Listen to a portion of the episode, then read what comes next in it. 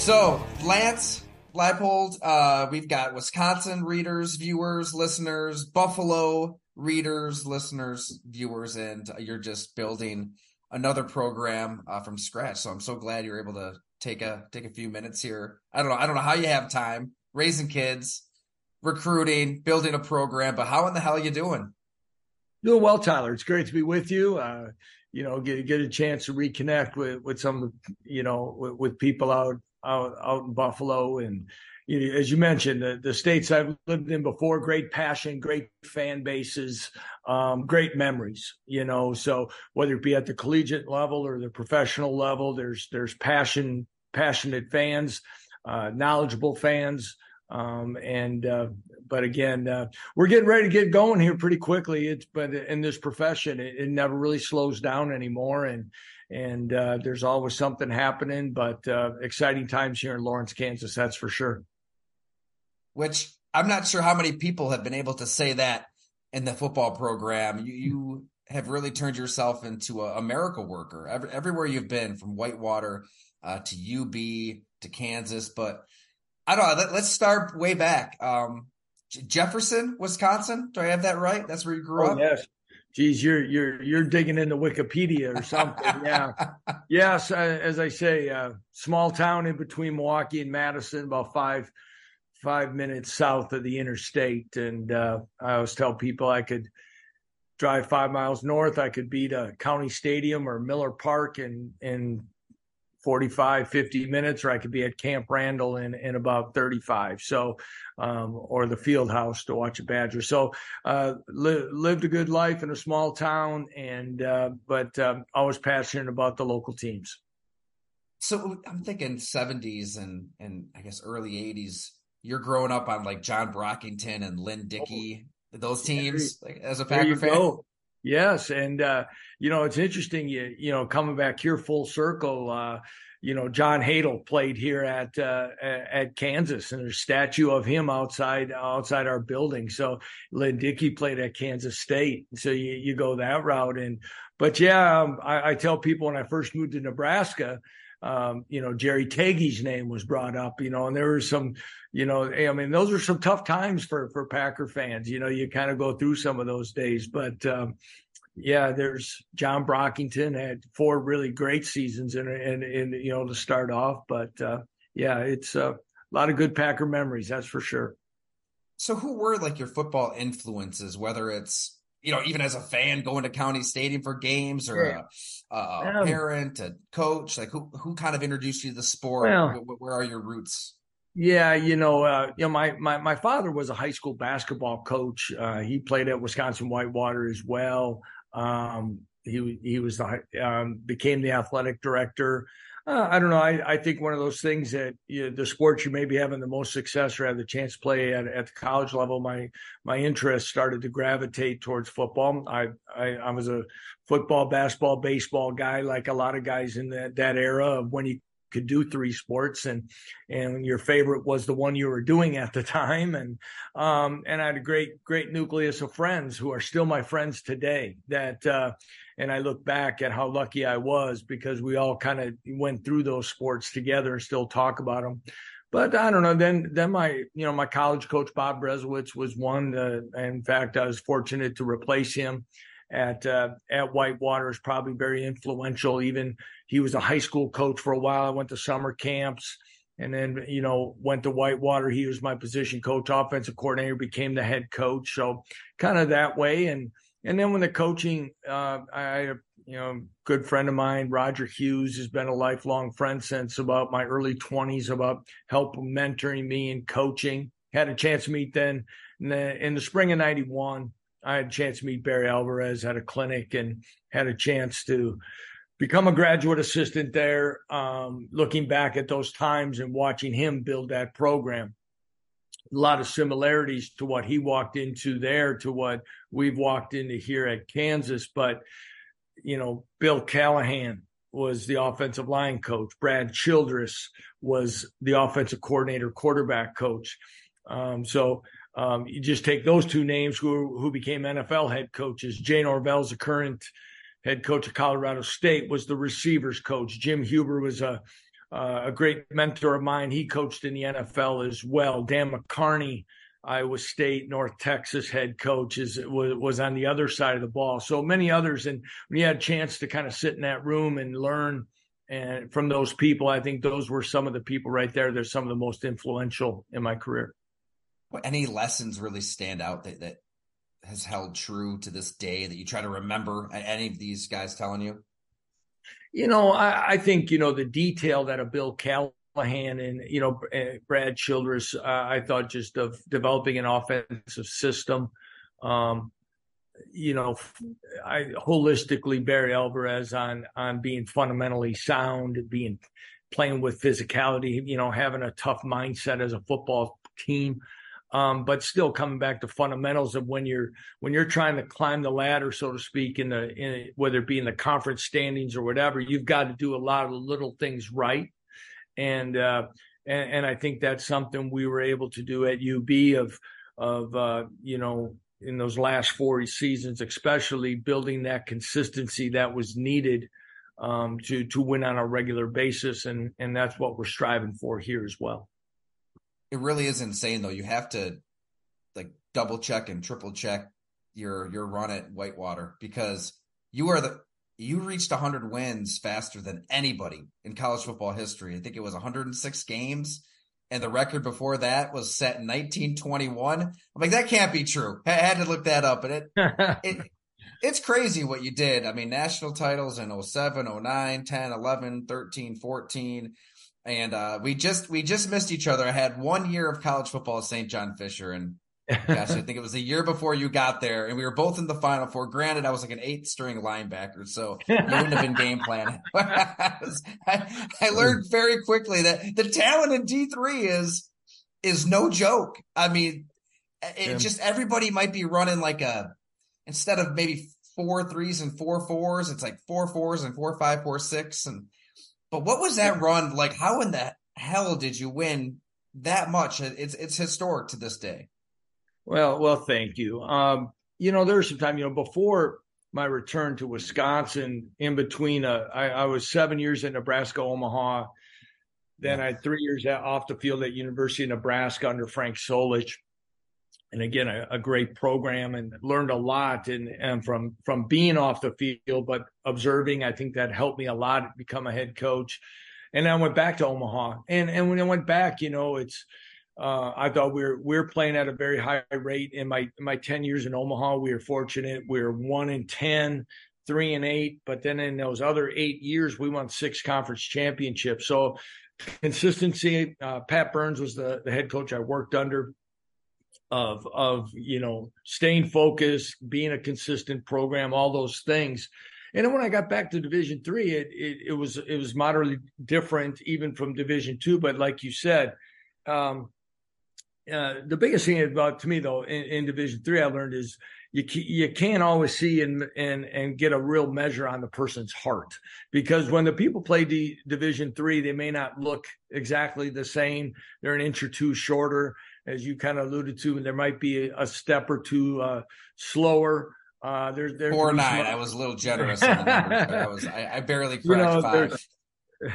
yeah, as as you go, but you know, there's still some good football to be played, and and uh, as I said, I I grew up 15 minutes from Whitewater. I I, I worked there when I first got out of, out of uh, college, kind of as a part time coach, and had an affinity for the place and thoughts about what I what what we could do, and you know, and had a chance to take over a program that was in a in very good position, and and we found a way to get it over the top with the national championship, and and then uh, probably the thing, of course, as you know, at any level, at any time, staying at a level of consistency at a high rate is highly difficult, and probably when you're in the midst of that, you don't really understand what what what's going on, but um, I, look back, I probably didn't enjoy as, as maybe some of those moments as I should have because the, I, I guess the the internal pressure to keep maximizing it and staying there was there and the drive. But uh, it, it was a it was a great run, one that we are very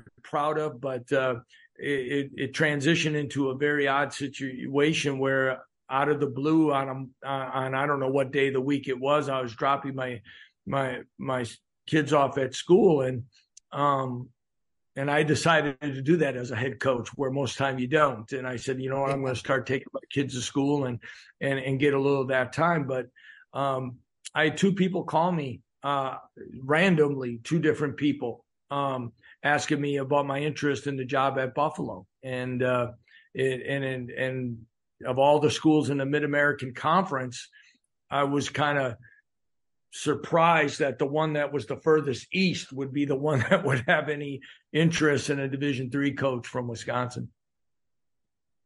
From 07 to 14 though and you're you're literally winning pretty much every game. Like i mean it, had been so strange just to lose. You're dominating killing teams. Did it get yeah. frustrating at any point? I mean maybe you were getting calls. Maybe you were getting offers and you're turning them um, down too. I don't want to assume anything but no, not, you should have been getting those offers earlier than for 15 uh, um, no, and I, you know, opportunities have some discussions, but um, you know, the weird thing is we in in eight years we lost six games. Three of them were in one season. The one year we didn't make the playoffs. Another one was in the national championship, and another one was to a Division two school. So as you can tell, I can rattle off more about the losses than I can about any of the wins. But I I didn't go there thinking I was leaving. Um, it was actually kind of more returning home for me, not for my wife. And uh, like I said, my predecessor Bob Berezowitz had been there for 24 years. Um, Forrest Perkins was a coach before him for 29 years. So, you know, it's a job that most people stay at. And, and, uh, I was, I didn't go in And I also felt, and I know out by, uh, out by you now, there's not a lot of Division two football, if any, and and I can even go back and think of in in the state of New York, Pennsylvania has it, but so to understand, but in in the middle part of the country, there's a lot of really good Division two football programs, and and but I felt resource wise, uh, recruiting area, all the things needed Whitewater was a better job than than 75% or more of the division two jobs, in my opinion. Doesn't mean I'm right. So my the natural progression you would think would be division three, division two. And and you know, I was in my 40s and I, am like, I'm not, you know, I didn't I, I wasn't one of those guys that was gonna move a bunch. Um, you see people now take, you know, 10 jobs and 14 years or something. You know, it's, it, you know, I wasn't going to do that to my family. I wasn't the one that, that moved. So that wasn't part of the plan. I never thought that I'd even have the opportunity to coach FBS football in Buffalo, let alone to be in the Big 12 conference. That was not part of it, but uh, sure glad the way the journey has has has worked out so far. And and then trying to figure out like what, what your edge is, your advantage as a coach for, for a long time, you know, for a decade, you're working with um, college kids who are there really for the love of the game. I mean, there has mm-hmm. to be mm-hmm. a benefit to that where day in and day oh. out, they, they're not on scholarship. I mean, they're not thinking NIL. it's yeah, just, it was, I mean, it was showing good. up. I mean, yeah. I can remember those 5 a.m. workouts. It's like, man, I kind of want to go to the campus newspaper and TV station. Like, you better love it at that level. And you're it's probably invigorating as a coach to be around that every day. Yeah, it was, and and the uniqueness I think even and and Whitewater is unique in that conference because it's state schools, and and New York does have that as well with. You know, and I, I didn't even say I should have given credit. One of the, one of our losses was uh, was to Buffalo State. You know, and they they beat us at our place and snapped our 46 game win streak. Um, but there are state schools in, in New York that that are Division three, but most time they're private schools, and and and your football program, athletic programs are are are driven enrollment wise through their athletic program, so they want to keep you engaged. And you, you know, St. John's probably had 170 guys out for football and your freshman yeah. schedules and and those things. Um, you know, being a state school and Title IX and things like that my first year we had 96 players and and then the next then we finally got back to 100 so the internal motivation has to be from within. You're going to pay your own way. There's not there's not a leadership scholarship or anything. It's a state. Hey what financial aid gives you is what you get. So um, the competitive part of our program was really based on, hey, I, I, got to work to keep my roster spot. I got to keep my playing time, much like it is at a scholarship uh, opportunity. So we were able to say is like, hey, you know, I always I used to joke with the guys a little bit uh, cynically, uh, but it'd be, hey, this whole thing is optional. Nobody, you know, a lot of times, sometimes you see in scholarship football at the Division One level, a young man is taking the, the scholarship to better his family, to get out of a situation. There may be, you know, lower middle class or something. They're, they're they're trying to be the first one in their family to get a college degree and do those things.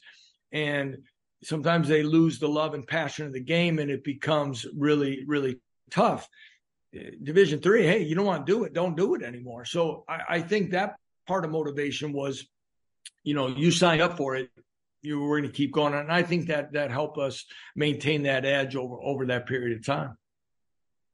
And I, I want to was it Matt Blanchard was your quarterback? Yeah, He's, yeah. He spent some time in with the Packers and the Bears yeah. a little bit. Like yeah, yeah. he bounced. Uh, he had Bears, Packers, and uh, why am I forgetting? He had uh, I want to say Carolina, maybe. Poor guy. You know, it, it was weird because he, you know, he originally went to Northern Michigan, which uh, you know your your your Packer followers. Uh, you know, he was a Yooper for there for for a minute, um, and. Uh, big athlete, you know, he could play some other positions, you know, and they're moving him around. So he transferred to Whitewater because he wanted to play quarterback. Well, he wasn't starting his first year, and we put him on a on the front row a kick return just to help block, and he non-contact drill. He he, he fractures a bone in his leg, so he misses more time. But anyway, he could never stay healthy the way he wanted to. And then he got in the NFL camps. Uh, well, one year for us, he broke his thumb right before the playoffs. NFL, he had a couple things that that happened as well. Got a concussion, um, but uh, I'll never forget a um, good friend of mine, former teammate Eric Studesville. Uh, he's now running back coach for the Dolphins. He he was out at Buffalo one time, but Eric had an off week. He came back to Whitewater and talked to the team, and he watched him. And he said he said Lance, I'm, he goes, he's there's guys in the NFL that don't have the same arm he does, and the kid's got a chance. So but uh, fine young man, um, kind of close. Jake Kumerow was one of our guys. You know, uh, he spent time in Green Bay and Buffalo. Um, so you know it, they're not as not as regular at that level, but there are a few that that get an opportunity. Was it hard to to leave? Um, so when you got the opportunity, you get to UB. It's it's opportunity of a lifetime, right? To get to a big program. But yeah, uh, what was that transition like for you? Yeah, um, a lot of mixed emotions. I think on the on the personal side, you know, it's where you went to school, where you grew up, but you know, we had a chance there for those period of time to reconnect with with friends. My my father was still alive at the time, and you know, when we lived in Nebraska, and my wife's from Omaha, you know, her parents were there. We moved to Wisconsin, so you got uh, at least grandparents or grandparents um, there, and then we moved to Buffalo, and it's it's us on our own and uh, and, and that was you know good and those are those are good learning moments w- within your marriage and and and and you you figure things out. Um uh, you know experience wise to take this opportunity the other one was i was able to help some of our other assistant coaches in their careers as well. It's a holistic. That that part's neat. That that part's a, a chance you really get to division three they're coaching and teaching and doing other things. You've got ad hoc staff members that come and go. They can be there at only certain times. This was a chance to really put together a program. Um, the other tough part, though, was my family. My uh, our daughter had just finished her freshman year of high school. That's a tough time to move. Uh, our son, um, you know, went to a Christian school that had 59 kids in it, and then he we move out and get in the Clarence School District there out there. Uh, and there's 125 third graders in his class you know so those are adjustments. Now after you weather them all you you you all learn and grow from those. So so that part was neat. Danny white was our athletic director now the athletic director at the university of tennessee. Danny is a uh, uh, visionary guy who's aggressive, thinks outside the box, things like that, and and for an opportunity for that to happen. But he wanted to make the announcement the first time he had talked to me was late October because he had made a coaching change. The job was open. Then you go through another month of coaching. And then I took the job after like our first or second playoff game. And then, but I, but with the agreement, I was going to fly back and forth to coach and finish the year.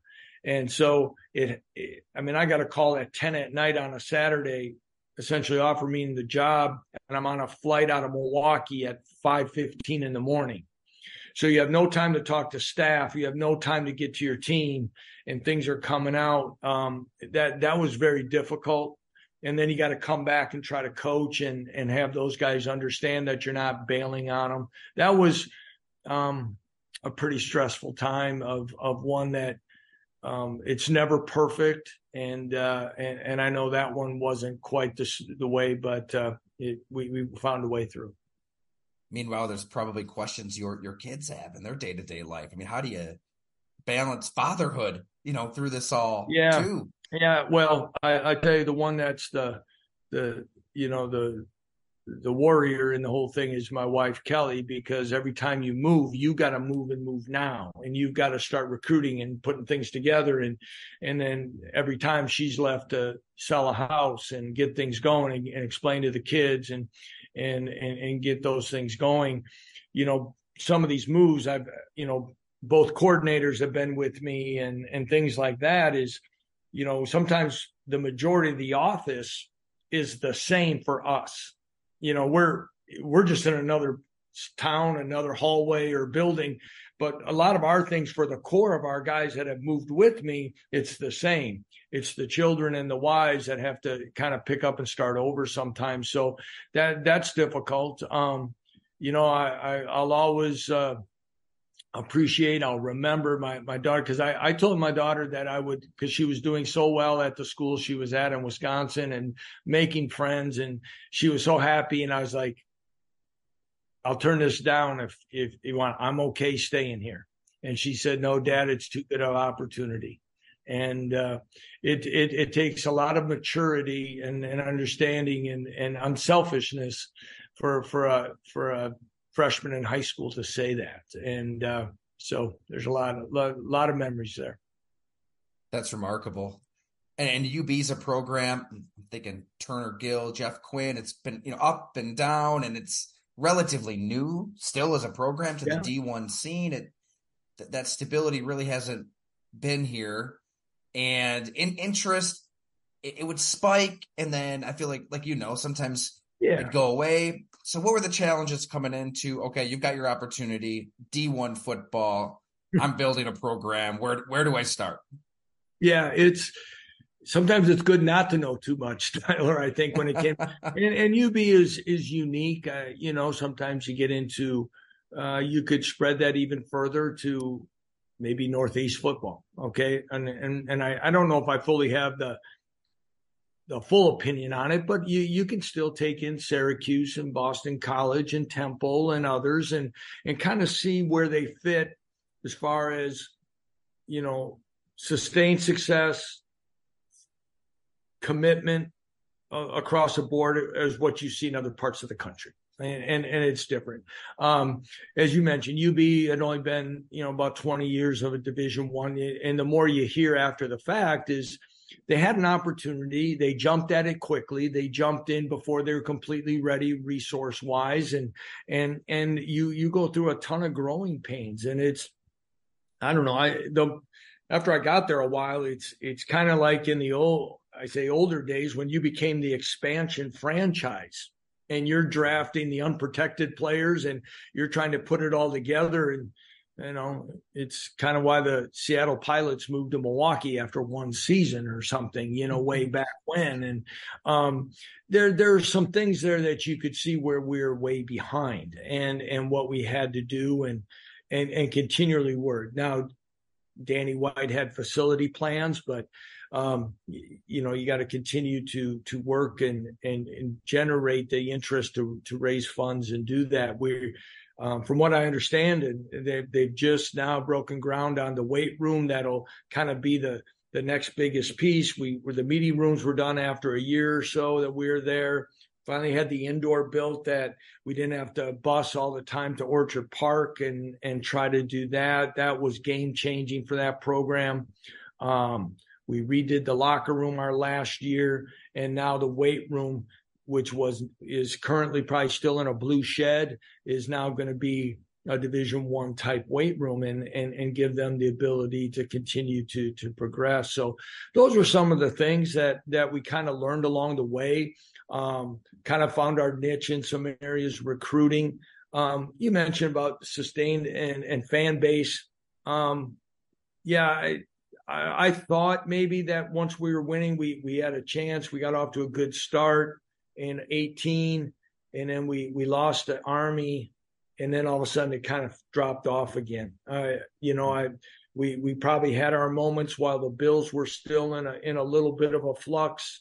Um, you know, when Coach Ryan was there, then the Coach McDermott to maybe you know get our little slice of the pie. As you know from your time in Wisconsin, you know there's Badger fans and there's Packer fans, and that and and, and that's great, and that's the way it should be. Uh, I hope that someday UB can get themselves to a point where you know they can draw a, a highly consistent uh, you know crowd there on on the deal because it's it, it is good football. Yeah, but yeah, Jaret Patterson, uh, he gets to the NFL. Tyree Jackson, you mentioned earlier. So yeah. you had some dudes. but How did you find yourself as yeah. a recruiter? Because it's, it's a new ball yeah. game. You know, it's our staff. You know, our staff did a good job. I look our 2018 team. I was looking at it. We had like one player. One player went to Canada that started in the offensive line. Um, Another one kind of bounced around the, that spring, a couple of the different spring leagues that was spring developmental league whatever, but almost every player in that started that 2018 conference championship game had an NFL opportunity. And yet our recruiting rankings were always very low. And we prided ourselves on evaluating and developing players. And Cam Lewis, you know, still hanging with the Bills. And, you know, pound for pound, probably the toughest football player I had the opportunity to coach. And and he's passionate about the game. And uh, you know, he's he was one of them. We had, you know, Malcolm Koonce got drafted in the third round with the Raiders.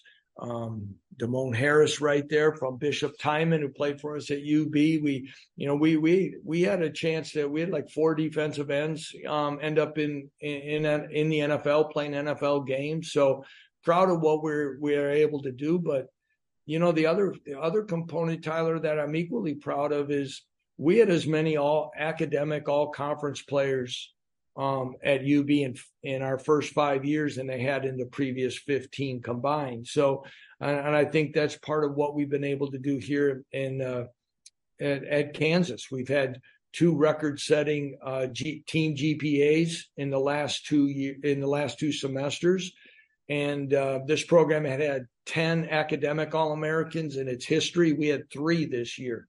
And, and I share that because I think our staff, when we go back to that development component is, I think we have found a niche of getting our players to understand that it's a holistic development that if I'm on time for everything, if I'm coachable in everything, if I give my best effort in everything, I can be successful in all facets of my life.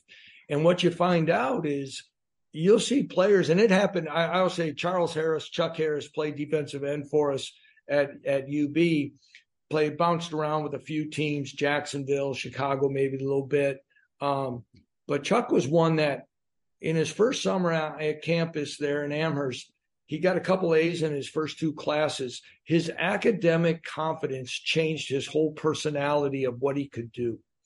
And um, and I think we lose that sometimes. And and uh, but I, I think that's been an underlying component of our success at, at any of our stops is uh, is that is is that it does play a part in how they feel and, and go about their days. You've really got to recruit a a, a, distinct personality, don't you? I mean, you're trying to find yeah. what, what what makes this guy tick. I mean, how do I know he's really going to work as whether you're UB, even at, at Kansas, it's got to be cutthroat. Um, it's you'd love to get every five star that you can possibly get, but you've got to d- dig a little deeper. Yeah, I I think the most important thing is fit.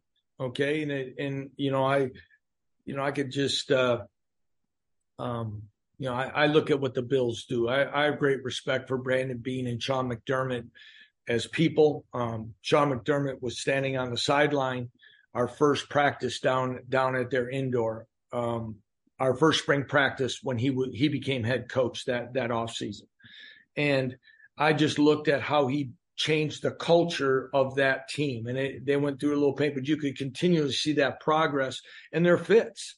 And now there are some guys that maybe weren't there or didn't fit right away, but maybe came back later on. And it doesn't mean everyone is always the, the biggest, strongest, fastest, or highest rated recruit.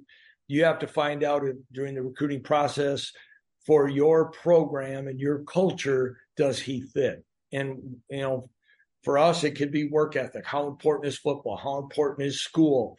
Um, you know, what is, you know, and, and as we know, it can be in the NFL, it can be in college.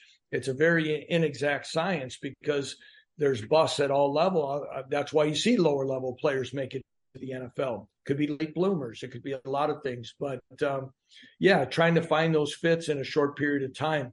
And uh, right now, Tyler, in, in college football, the recruiting calendar of time is is accelerated. It's you know we're they're they're changing the recruiting calendar rules that you'll be you'll be bringing on people on campus before they even play their junior year, and it's it's really getting um, you really got to have a crystal ball about you know size development and other things let alone the just pure mental mat- maturity of what young men go through and then developing them yourself right like you've got a system you know it's not going to yeah. be year one kansas big 12 champs it's going to be you know three four five year plan to, to get to that level um real quick though, Cam Lewis, I, I, totally forgot about Cam Lewis. What what made him what the toughest pound for pound guy? Any any stories from those days?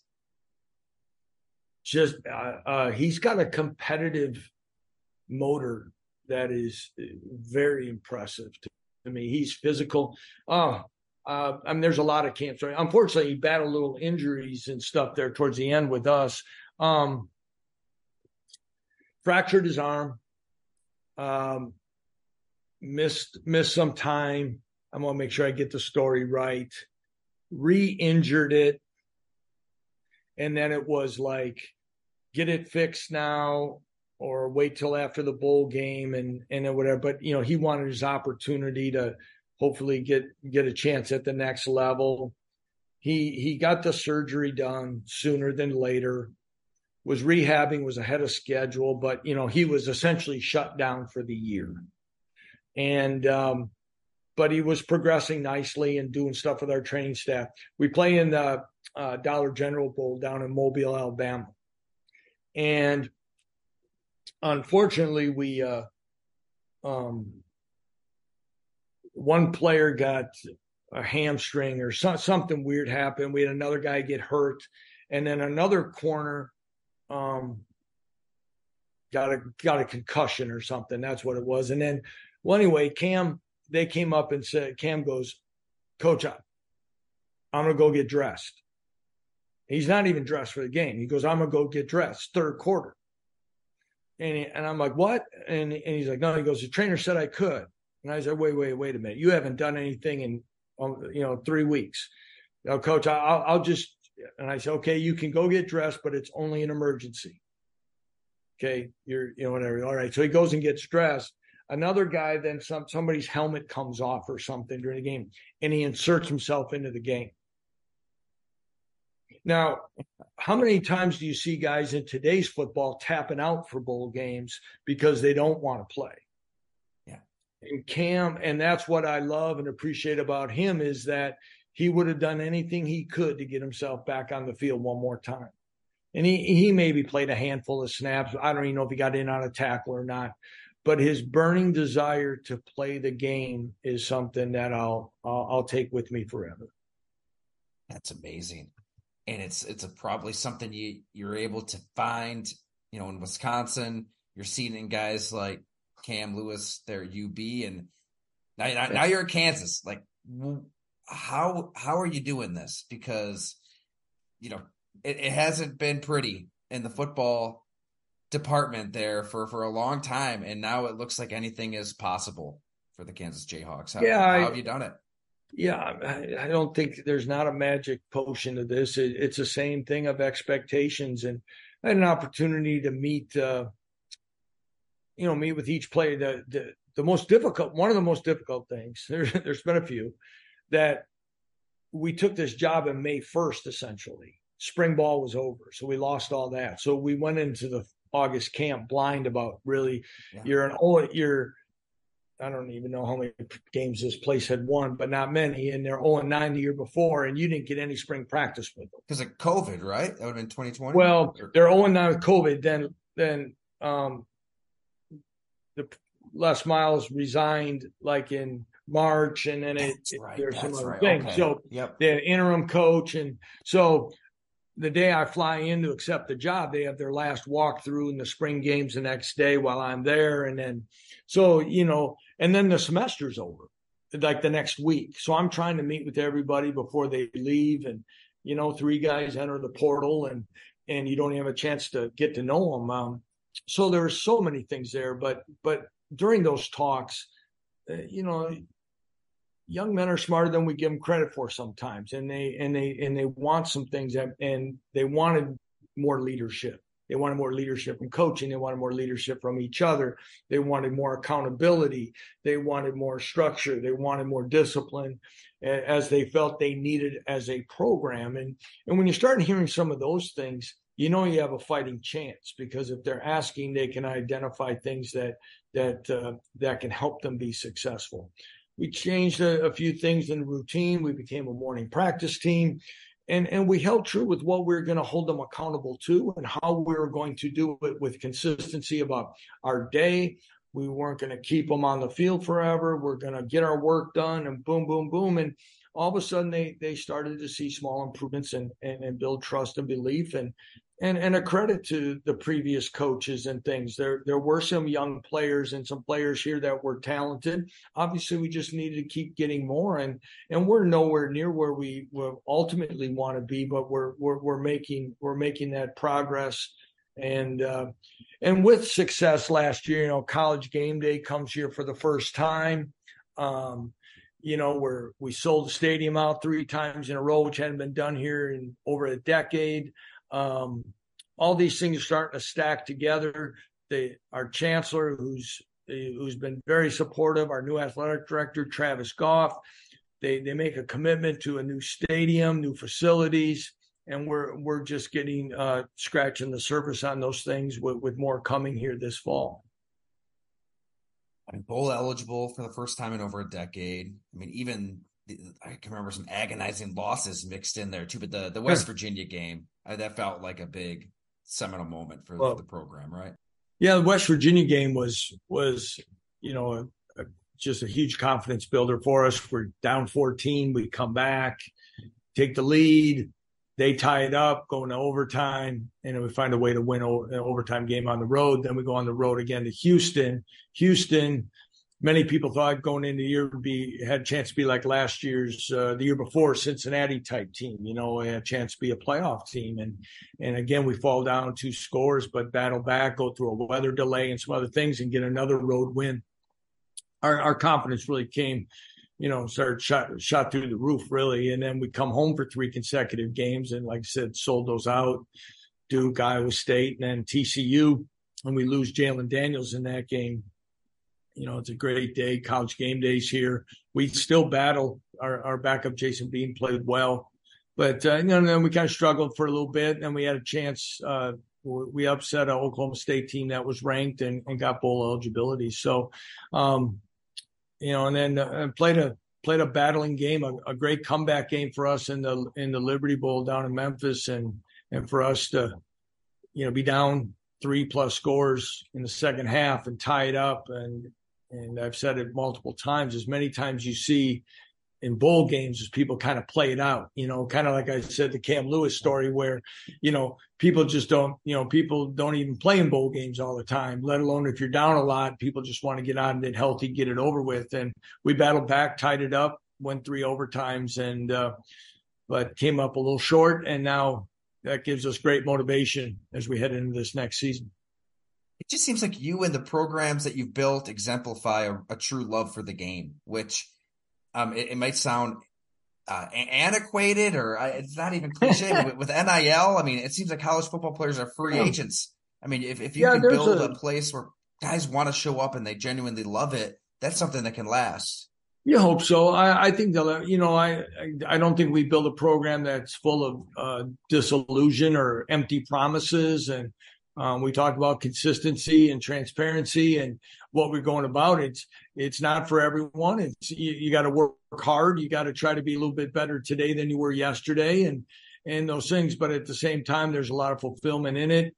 Um, you know, I've, you know, people always say, what makes you different? I, I don't know what other people are doing. I just know this is the way we're going to do it right now. It doesn't mean that we haven't, uh, you know, modified our approaches or changed. I, I think, you know, from our time at Whitewater, then, then through Buffalo and here, because the bigger the program, the more staff you have, the more resources you have. So there's other ways that you, you try to, um, you know, make yourselves better and, you know, you can dive into certain areas more and stuff like that.